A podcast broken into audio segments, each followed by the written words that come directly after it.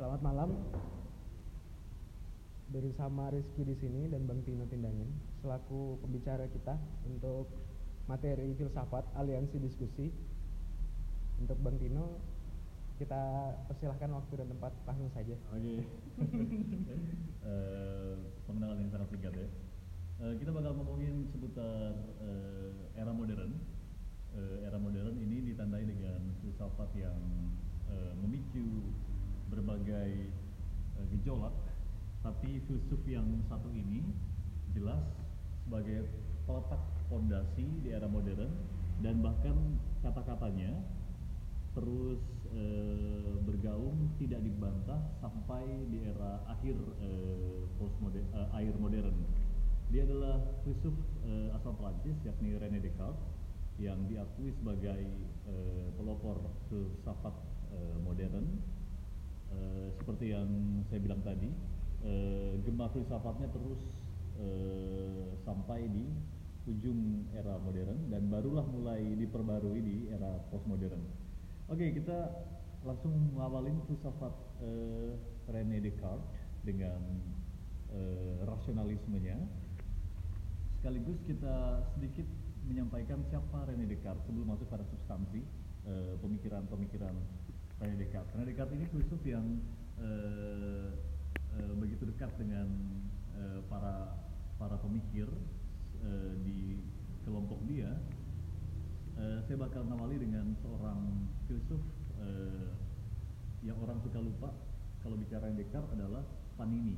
Panini ini adalah seorang filsuf yang singkat saja nasibnya karena eh, filsafat dia berujung pada kematian diri sendiri. Jadi Panini ini eh, filsuf yang pada masa itu eh, dieksekusi mati eh, atas otoritas negara juga gereja karena dianggap sebagai eh, penghina ajaran eh, gereja Katolik waktu itu sehingga melalui otoritas negara dia dieksekusi mati. Seingat saya eksekusinya bahkan dibakar hidup-hidup dan bahkan para para eh, kaum cerdik pandai ketika itu mengatakan itu sudah sudah perintah Tuhan atau sudah seperti nasibnya dia. Nah yang menarik adalah eh, sebetulnya beberapa beberapa waktu dekat setelah kematian Pan ini eh, komunitas intelektual terutama René Descartes waktu itu melihat publikasi atau tulisan dari Vanini dan Descartes eh, mengatakan bahwa yang ditulis Vanini itu sama seperti pikiran Descartes selama ini. Jadi dengan kata lain, Vanini dan Descartes punya pemikiran yang nyaris sama, hanya Vanini lebih dulu merilis sistem filsafat dia yang berakibat pada kematian eh, dia. Dengan kata lain juga kita mau bilang bahwa kalau Vanini nggak pernah ngerilis eh, filsafatnya dia atau bahkan Descartes lebih awal merilis sistem filsafat dia, maka bisa jadi Descartes yang menjadi tumbalnya. Jadi makasih buat Vanini. Tapi Eh, bukannya sebagai Descartes- martir. Bukannya Descartes juga anu ya? Tahap ada percaya Tuhan dalam an- Ah ya.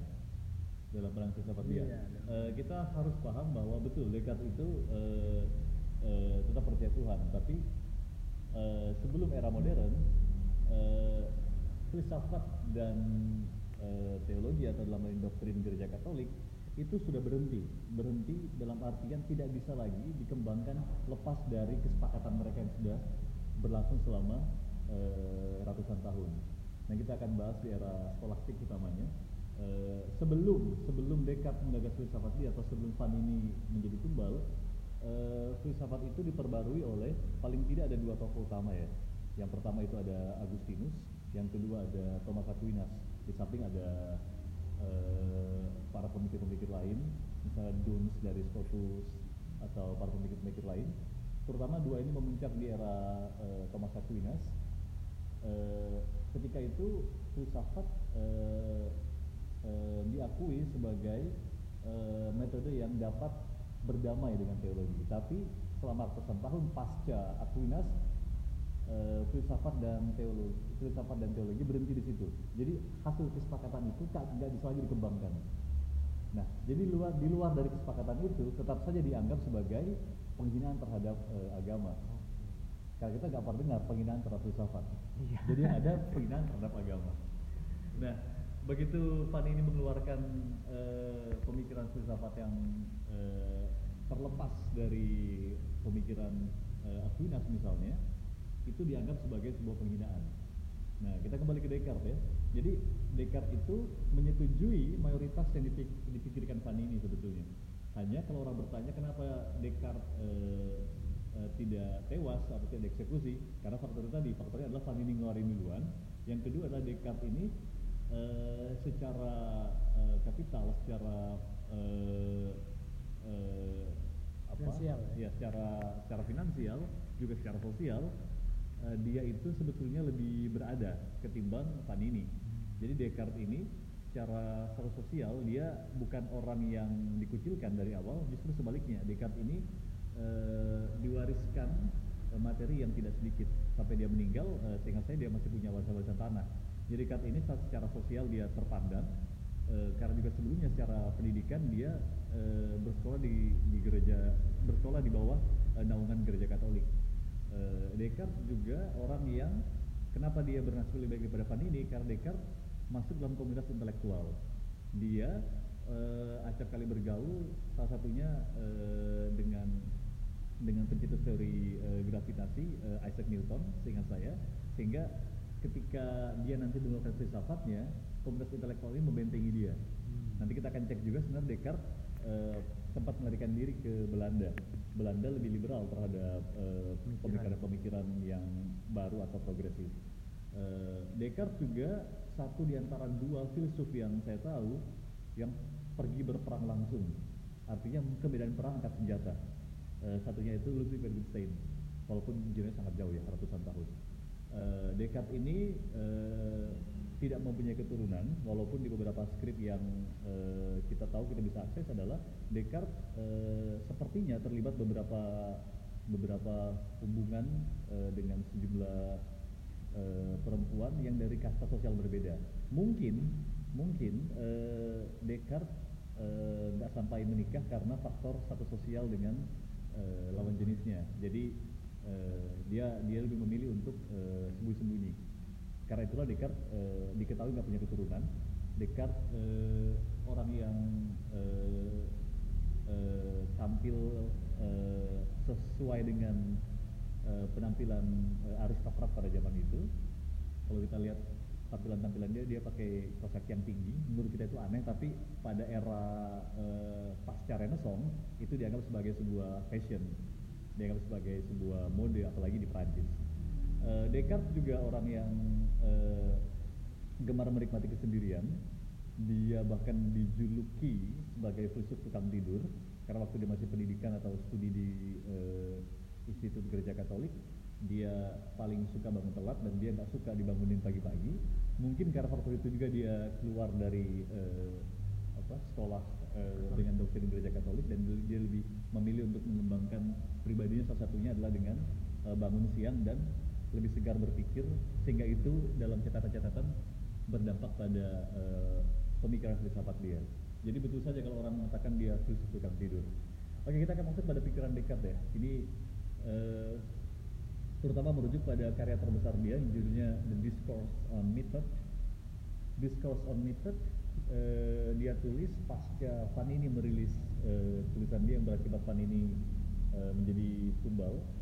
Uh, Descartes merevisi beberapa tulisan dia sebelum Panini e, merilis e, pasca Panini merilis tulisannya. Jadi dengan kata lain kita mau bilang bahwa Descartes berpikir sama seperti Panini, tapi begitu Panini merilis tulisan dia dan Panini dieksekusi mati, Descartes sempat merevisi beberapa tulisan dia, sehingga muncullah tulisan The Discourse on e, Method.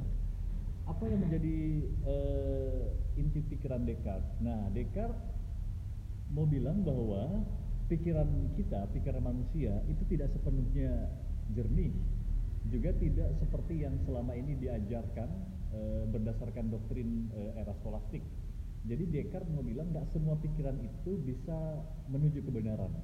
Nah Descartes mempopulerkan apa yang disebut dengan e, klasifikasi. Jadi dia me, mengenyampingkan pikiran-pikiran yang menurut dia e, tidak mendasar ya, pikiran-pikiran yang menurut dia e, tidak bisa eh, kita jadikan sebagai eh, tuntunan menuju kebenaran. Descartes juga memilah-milah apa yang disebut dengan ya kalau kita baca dalam Discourse on Method dia dia eh, memberikan beberapa perumpamaan, misalnya daging, buah, apel, apel, apa keranjang, ya, atau daging yang busuk segala macam. Dia mengatakan bahwa itu bisa di, itu harus disingkirkan karena itu akan mempengaruhi kalau dibiarkan terus itu mempengaruhi eh, daging lain atau apel-apel lain. Jadi dengan kata lain dia mau bilang bahwa pikiran-pikiran jernih lah itu yang bisa menuntut pada kebenaran. Dengan syarat adalah pikiran-pikiran yang diumpamakan sebagai buah-buahan atau uh, daging tadi harus disingkirkan terlebih dahulu. Nah, ini awal dari konsep rasionalisme tadi.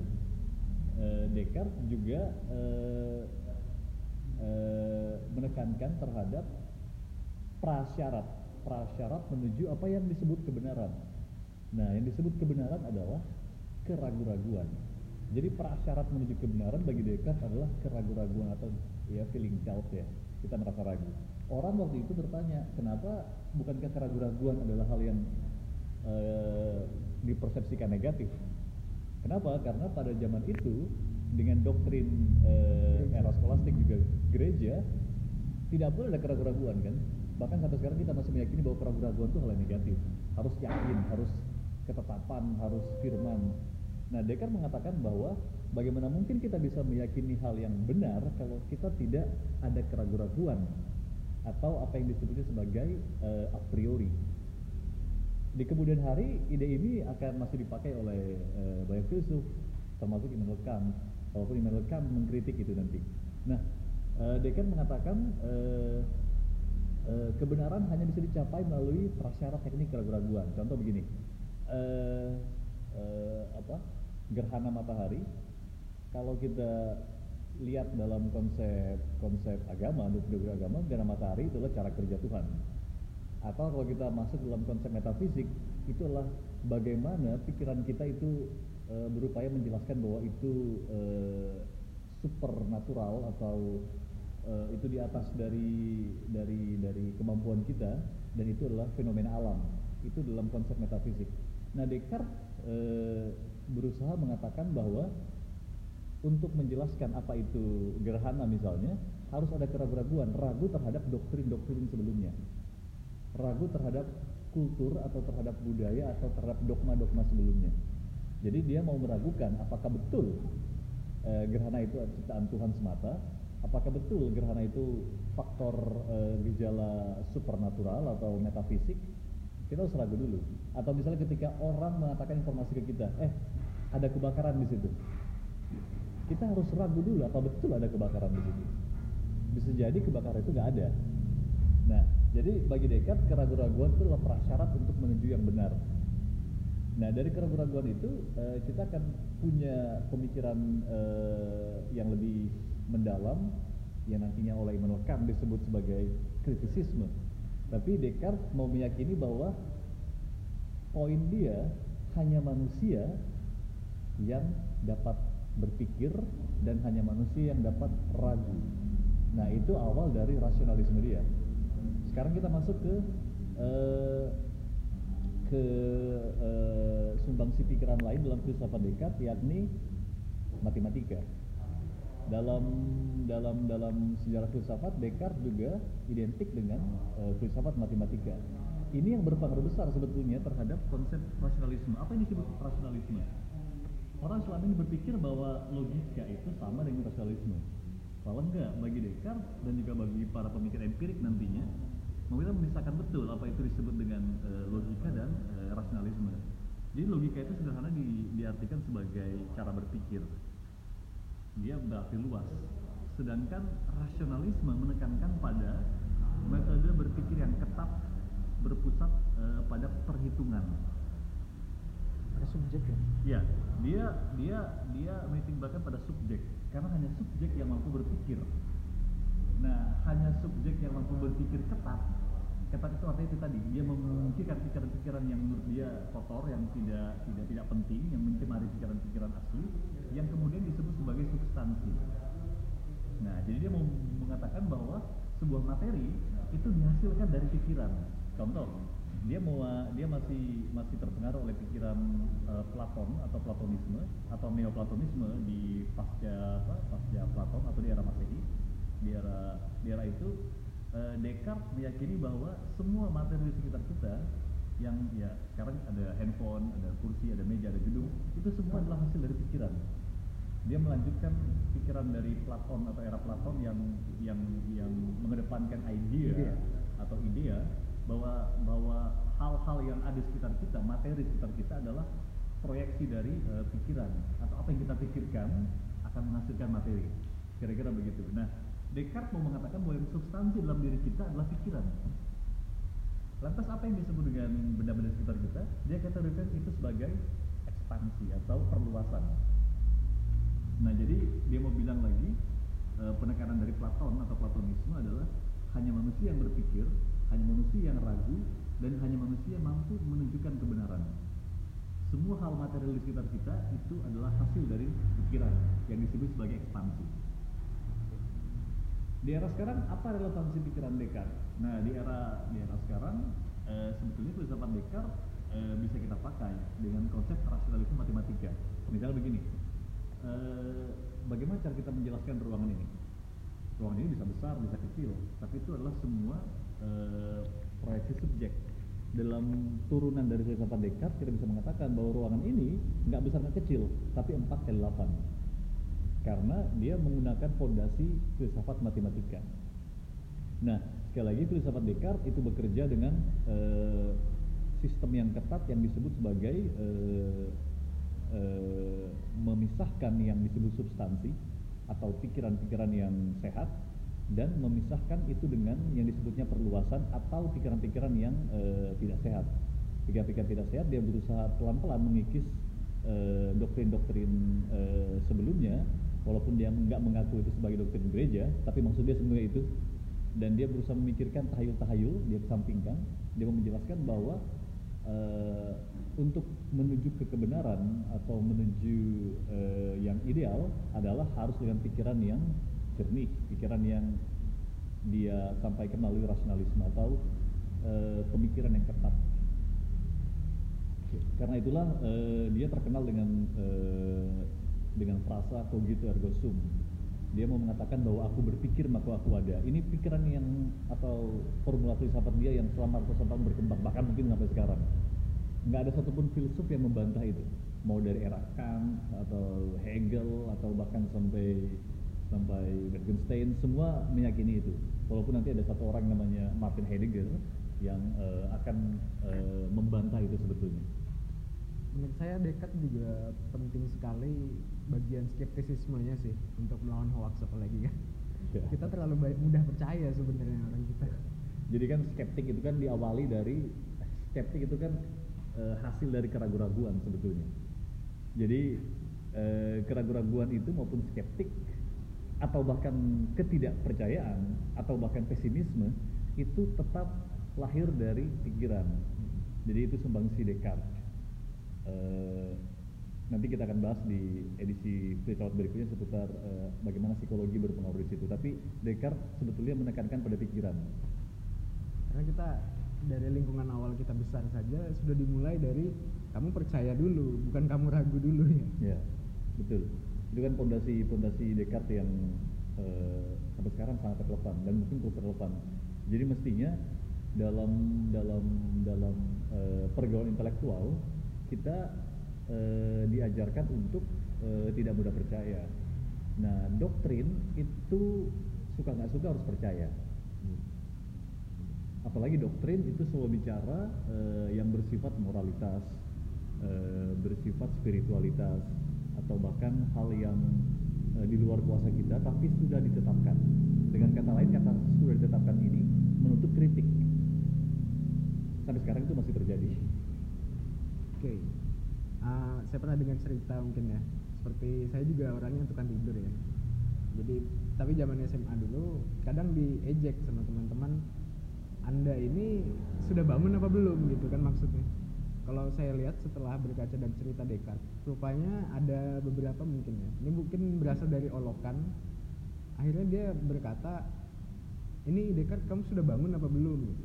Ini cerita yang pernah saya dengar ya. Nah baru Descartes menjawab saya sudah bangun. Bagaimana kamu bisa yakin kalau kamu sudah bangun? Gitu. lalu dia bilang aku bisa berpikir saat aku bangun. Dalam mimpi aku tidak bisa berpikir itu bisa dibilang kata-kata awal untuk cogito ergo sum sih. Iya, iya. Uh, iya, cogito ergo sum itu uh, nanti pada perjalanan sampai di era era akhir modern dan di awal postmodern sebetulnya itu menginisiasi lahirnya sebuah ide baru yang disebut sebagai uh, antroposentrisme. Ini disambung dengan sangat radikal oleh uh, filsuf di era posmo yakni uh, Jean-Paul Sartre, Sartre. Dia menyambung dengan lebih radikal sebetulnya yang disebut sebagai eksistensialisme. Uh, itu berakar dari uh, filsafat Descartes, yakni berfokus pada manusia sebetulnya. Dan Soren berarti ya? Ya, dia berfokus pada pada pada pada makhluk hidup, yakni manusia. Dengan dasar itu kan dia uh, para filsuf yang beraliran uh, antroposentrisme itu meyakini bahwa, bahwa hanya manusia memang hanya berpikir hanya hanya manusia yang berpikir. Ini terlepas dari dari dari uh, filsafat etis ya. Atau juga hanya manusia yang bisa uh, mendefinisikan etis atau berperilaku etis. Descartes juga filsuf yang dalam karyanya menuliskan kalau kita harus percaya Tuhan. Tapi secara pribadi, saya melihat Descartes, apalagi terhadap ide skeptisnya adalah seolah-olah kita tuh harus selalu skeptis kepada pikiran yang menurut dia apel busuk tadi. Hmm. ini adalah pikiran apel busuk dan ini harus dibuang supaya tidak mencemari apel bagus yang ada di keranjang. Kalau misalnya ide skeptis ini terus dikembangkan pada kehidupan kita sekarang otomatis kita bakal menghabiskan semua doktrin. Tapi bagaimana seorang Descartes bisa mengemas kita harus tetap percaya Tuhan. Itu yang menarik. Uh, Descartes itu di uh, Discourse on Method dia nggak mengatakan anti Tuhan. Yeah uh, dia hanya mengatakan bahwa uh, Tuhan itu uh, ada dan Descartes tidak tidak tidak punya uh, tidak spesifik uh, mengkritik keberadaan Tuhan. Uh, kan ada dua pertanyaan. Yang pertama, uh, kalau begitu Descartes itu uh, di mana letak dia kalau dia melakukan filsafatnya di mana letak bahwa dia akan berakhir seperti Van ini. Nah, kita hanya bisa mengimajinasikan keadaan di uh, ratusan tahun itu di era 1500 bahkan menuju 1600. 1600. Di mana ya sekali lagi bahwa pikiran-pikiran uh, atau ide-ide yang di luar dari ketetapan negara dan gereja yakni doktrin uh, teokrasi di luar dari itu itu sudah dianggap sebagai uh, ya kalau bahasa populer sekarang bahasa populisme sekarang itu bid'ah itu atau penghinaan kan ya. Yeah. Nah, Descartes memang nggak mengkritisi Tuhan, tapi pikiran-pikiran Descartes yang tadi mengatakan cogito ergo sum, uh, keraguan-raguan segala macam, itu tetap dianggap di luar dari tradisi. Oke. Okay. Tapi secara gamblang dia nggak bisa bilang kalau kita yeah. harus mengkritisi pikiran doktrin gereja gitu ya. Iya, yeah, dia nggak secara spesifik sebetulnya dia dia dia uh, mengkritisi doktrin gereja. Hanya kan uh, kemudian hari gara-gara gara-gara itu uh, yang dampaknya disebut sebagai bukan pikiran dekat juga tapi tradisi tradisi berpikir nah tradisi berpikir itu yang menjadi pondasi era modern di mana dampak dari dari pikiran Descartes adalah para filsuf terutama kelompok empirik semakin uh, menjauhi doktrin teologis.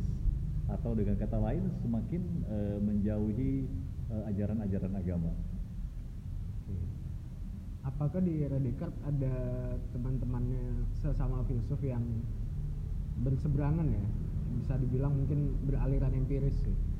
Dia kan rasional. Ya uh, sebetulnya ada ini ya si uh, Thomas Hobbes, Hobbes. Thomas Hobbes uh, hanya Thomas Hobbes itu uh, masuk dalam dalam rumpun sosial politik Thomas Hobbes ini masuk dalam dalam dalam situasi di mana uh, uh, aristokrasi kerajaan itu sudah mulai goyah. Kita bisa cek bahwa tidak lama setelah itu sudah mulai muncul pemberontakan-pemberontakan terhadap uh, dinasti, terhadap kerajaan, memuncak di Prancis juga uh, di Eropa, yakni uh, revolusi Prancis. Jadi uh, Thomas Hobbes itu berusaha mempertahankan gejala eh, dia waktu itu ada gejala bahwa eh, raja udah mulai nggak dipercaya. Nah Thomas Hobbes berusaha mempertahankan eh, tradisi bahwa raja itu ditunjuk oleh eh, Tuhan. Tuhan untuk mempertahankan eh, kebenaran yang absolut. Dengan kata lain, dia mau bilang bahwa eh, dalam bukunya Leviathan dia mau bilang bahwa eh, yang terkenal dengan teori dia teori eh, we are animals. Jadi orang-orang itu adalah kita, orang-orang itu adalah binatang. Teori dia kan berangkat dari dari eksperimen eh, empirik bahwa ketika nggak ada nggak ada pemimpin di antara kita, maka nggak ada ada aturan. Oke. Ketika nggak ada aturan, maka kita bersikap seperti binatang liar. Kita bisa saling membunuh, berkhianat. Kita bisa bisa melakukan hal-hal yang di luar dari konsep manusia yang kita selama ini tahu. Makanya eh, apa eh, Thomas Hobbes mengatakan bahwa basically we are human, uh, we are animals. Hmm. Nah dia mengatakan di situlah peran dari eh, raja. Raja itu sudah diberikan mandat oleh Tuhan untuk mengatur kita. Itu ide ide Thomas Hobbes. Ya. Jauh ya dari Descartes ya. Jauh. Ada yang dekat sama Descartes yang masih termasuk teman dekatnya. eh, dia masuk di rumpun fisika yakni Isaac Newton. Hmm. Eh, malah beberapa beberapa eh, institusi negara waktu itu justru lebih tertarik untuk membicarakan gravitasi ketimbang cogito ergo sum. Jadi Isaac Newton eh, eh, lebih revolusioner ketimbang eh, Descartes di era itu. Satu revolusioner di bidang sains, satu revolusioner di bidang filosofi. Iya, walaupun mereka berdua berangkat dari eh, hal yang sama. Sebetulnya mereka itu kan meneruskan eh, korban dari filsafat sebelumnya. Kalau Descartes itu punya korban yakni Vanini tadi, sedangkan Isaac Newton punya para pendahulu juga korban. Galileo. Galileo, sebelum Galileo Copernicus. Nah, mereka itu korban sebetulnya. Sedangkan Isaac Newton itu muncul dari kelompok intelektual di mana eh, zaman sudah mulai berubah dan Isaac Newton membuktikan bukan dengan konteks menyerang langsung eh, doktrin gereja. Gravitasi itu kan nggak menyerang langsung doktrin gereja Iya. beda dengan eh, apa Galileo. Galileo yang mau bilang bahwa eh kita ini Bukan center. bukan center of universe gitu ya dulu kan itu sempat disinggung oleh eh, Copernicus sebetulnya jadi perdebatan tentang heliosentris geos apa geosentris dulu kan argumennya adalah argumen eh, kitab suci bahwa sudah ditetapkan kita ini yang tinggal di tanah yang sama langit yang sama adalah pusat tata surya pusat segala-galanya nah itu kan dibantah oleh eh, dibantah oleh Copernicus. Yang jadi permasalahan juga adalah eh, Galileo waktu itu meneruskan pikiran pikiran pikiran eh, eh, Copernicus melalui metode. Nah itu dianggap eh, apa eh, itu dianggap sebagai sebagai tamparan keras bagi eh, doktrin kitab suci. Eh, hanya eh, itu nggak berdampak eh, keras ya terhadap terhadap eh, eh, apa ide gravitasi. Jadi eh, gravitasi, gravitasi Newton memang nggak spesifik bicara eh, seputar Tuhan. Toh juga di kitab suci sepertinya nggak ada tuh argumen seputar gravitasi. Jadi kita rangkum aja langsung nih. Intinya pikiran Descartes ada dari tiga tiga pikiran besarnya ya. Yang pertama adalah skeptis, Ya. yang kedua adalah perluasan, Ya. dan yang terakhir substansi dan perluasan. yang terakhir adalah udah lupa saya. Ah, anu ya, rasionalisme ya. Ya rasionalisme. Jadi dia eh, menekankan eh, metode yang ketat. Makanya dia menyebut itu method atau discourse of method dalam eh, karya terbesar dia. Eh, metode yang ketat itu berupaya mengesampingkan pikiran-pikiran yang eh, dianggap busuk dengan perumpamaan apel maupun daging dalam keranjang itu. Sangat lekat dengan matematika nih orangnya.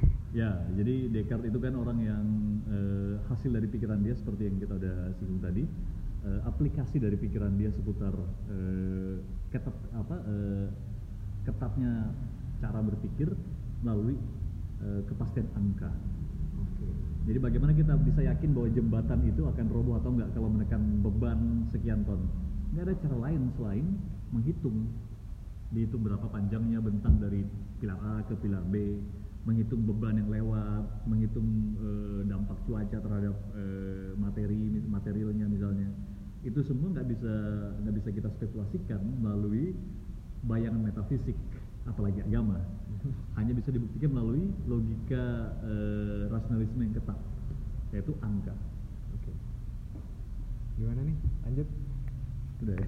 Oke okay, dekat dekat ini meninggalnya ya belum ya? Oh ya. Meninggalnya dekat meninggalnya di Stockholm kalau saya nggak salah itu pusat uh, Swedia. Uh, waktu itu Descartes uh, beberapa kali pindah sih saya. Tapi uh, seperti saya bilang nanti teman-teman bisa cek ya di jurnal internasional dia seingat saya uh, masih memiliki warisan yang sangat banyak uh, oleh keluarga besar dia. Jadi Descartes itu bukan filsuf yang kekurangan uang sebetulnya. Jadi Descartes sangat senang ketika ada seorang perempuan uh, ratu Swedia, Christine, uh, yang mengundang dia. Nah, Christine ini juga memberikan proteksi sebetulnya karena ratu Christine itu seingat saya e, meninggalnya juga mendapatkan kehormatan yang sangat tinggi oleh gereja Katolik. Dia dimakamkan di e, wilayah yang e, apa wilayah pemakaman yang e, terpandang di di tradisi gereja Katolik. Nah, ratu, e, ratu apa e, ratu Christine ini memanggil secara privat René Descartes untuk mempelajari filsafat. Jadi Descartes itu sangat menggebu-gebu ketika ada orang yang belajar filsafat, apalagi filsafat dia, yaitu seorang perempuan walaupun beda beda beda negara tapi justru itu yang membuat uh, Descartes uh, berpulang karena uh, kondisi iklim ketika itu sangat dingin dan Descartes harus bangun pagi uh, kalau kita cek dalam banyak tulisan Descartes uh, meninggal karena pneumonia atau uh, penyakit uh, gangguan pernapasan udara dingin tampaknya nggak bisa kompromi dengan kesehatan uh, Descartes jadi Descartes uh, meninggal Eh, karena uh, upaya terakhir dia uh, mengajarkan filsafat pada orang terpandang di uh, Swedia di Stockholm. Satu ya. Gimana nggak seneng? ya, sekian untuk kelas filsafat pengantar filsafat René Descartes. Selanjutnya kita akan membahas Spinoza ya. Oh iya, Spinoza. Spinoza kalau waktunya masih memungkinkan nih oke okay.